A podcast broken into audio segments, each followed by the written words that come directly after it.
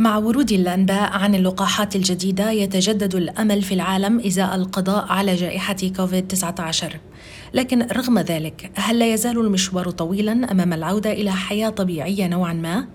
نستضيف مساعدة مدير عام منظمة الصحة العالمية لشؤون مقاومة المضادات الحيوية خبيرة الأوبئة دكتورة حنان بلخي للحديث عن ذلك والمزيد.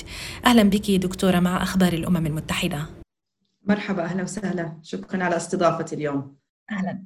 دكتورة فيما يتعلق باللقاحات الجديدة قيد التطوير ما المقصود عندما يدور الحديث عن نسبة فعالية اللقاح وما هو دور اللقاح في جهود التصدي للمرض شكرا على السؤال. طبعا إحنا نعتبر اللقاحات من أهم منتجات الطب الحديث من ناحية القضاء والحد من انتشار الأمراض المعدية. آه، وفي بعض اللقاحات الآن لها استخدامات أخرى في التخلص من بعض الأمراض الغير معدية مثل السرطانات بس هذا جهود جديدة.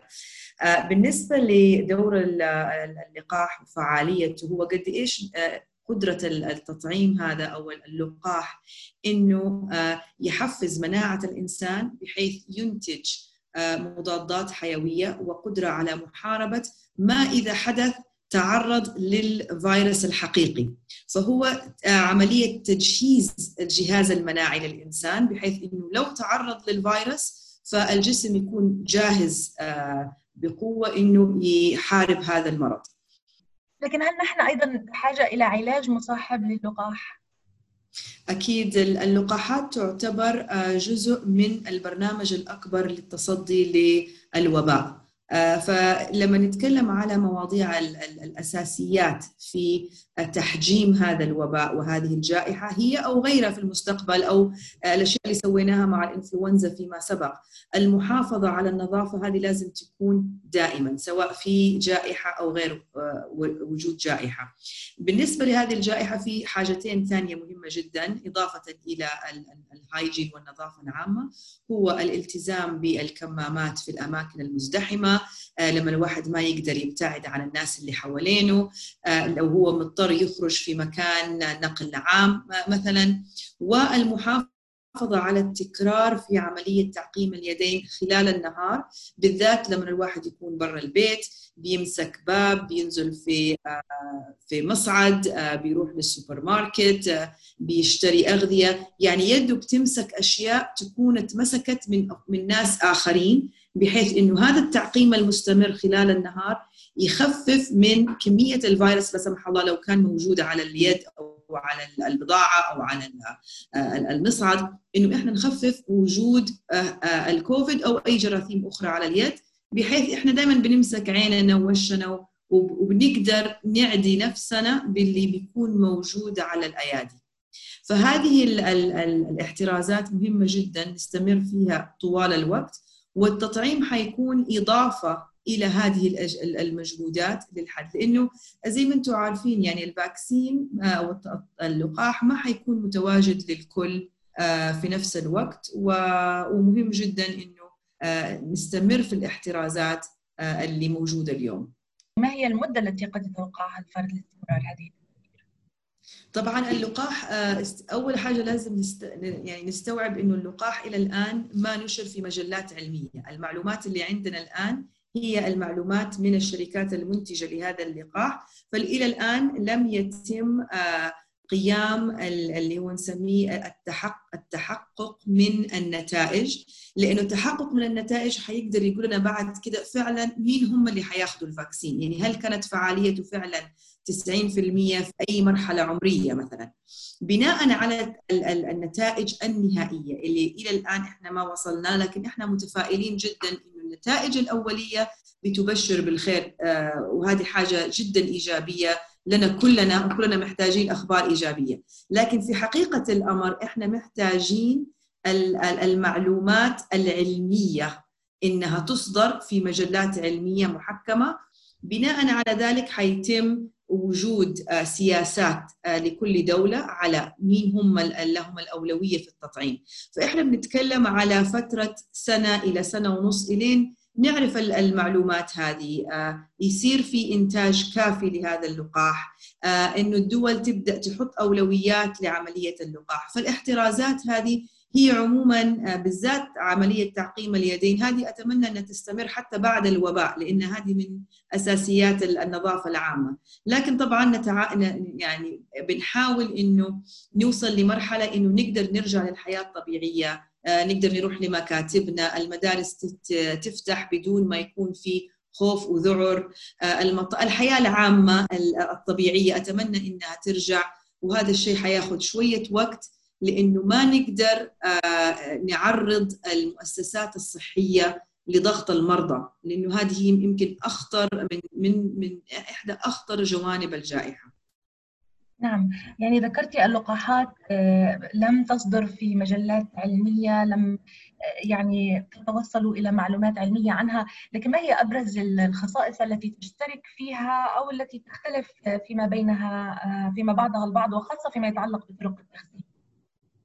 بالنسبة للقاحات في منها أنواع طبعا طريقة تحفيز المناعة في فيهم كلهم طريقة طريقة تعريض الجهاز المناعي لأي جزئية من من الفيروس وبأي طريقة من ناحية تركيبة اللقاح فهي بتختلف في هذه الناحية. في بعضها بتاخذ التركيبة الجينية للجزء اللي بينتج عنها الجزء من الفيروس اللي هو بيساعد على صدور أو إصدار المضادات الحيوية.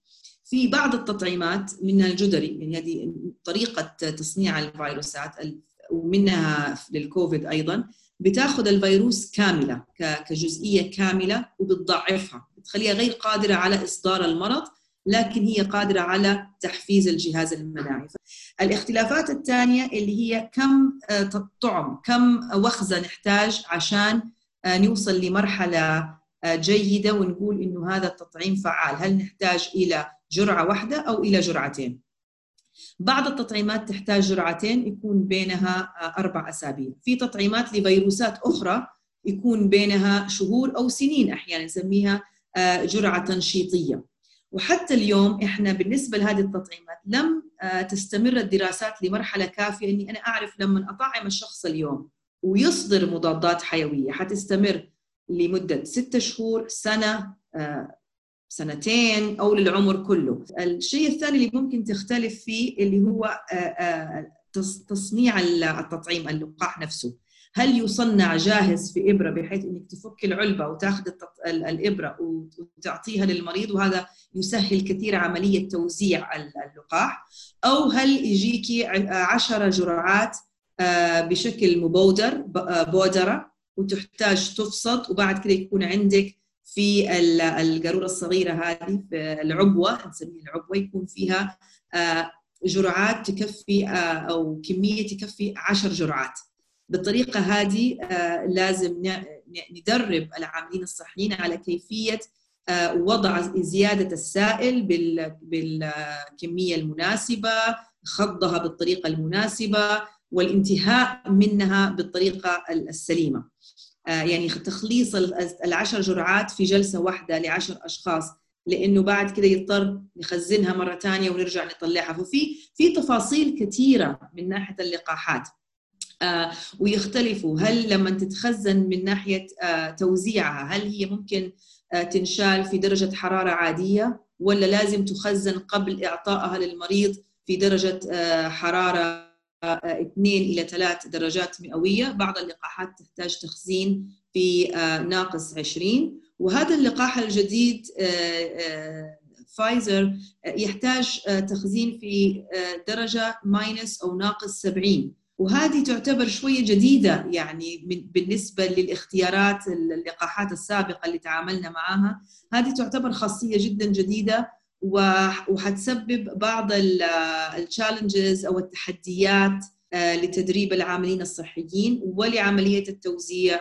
بالأخص إحنا نحب إنه نركز على مساعدة وتهيئة طريقة توزيع التطعيمات في الدول المتوسطة والمنخفضة الدخل واللي ما عندهم تهيئة كافية من ناحية البنية التحتية لتوزيع وإعطاء اللقاحات بالطريقة اللي نحبها نعم. دكتورة حنان نحن الآن مقبلون على فترة الأعياد والعام الجديد بالتأكيد مناسبات اجتماعية ودينية ما هي أهم النصائح التي تقدم للأفراد والمجتمعات؟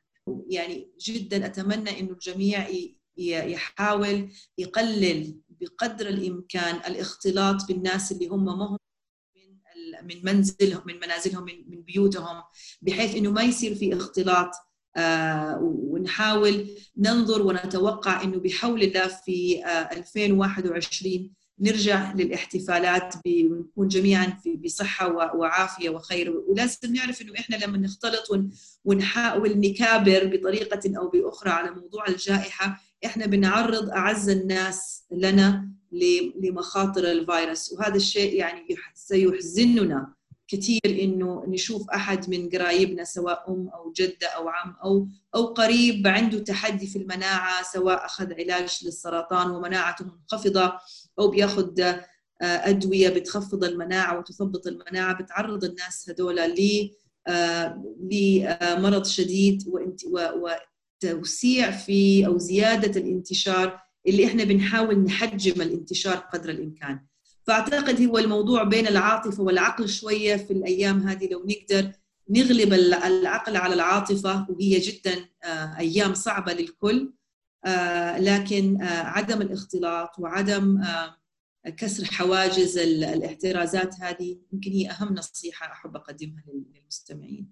شكرا جزيلا لك مساعدة مدير عام منظمة الصحة العالمية لشؤون مقاومة المضادات الحيوية خبيرة الأوبئة دكتورة حنان بلخي شكرا لك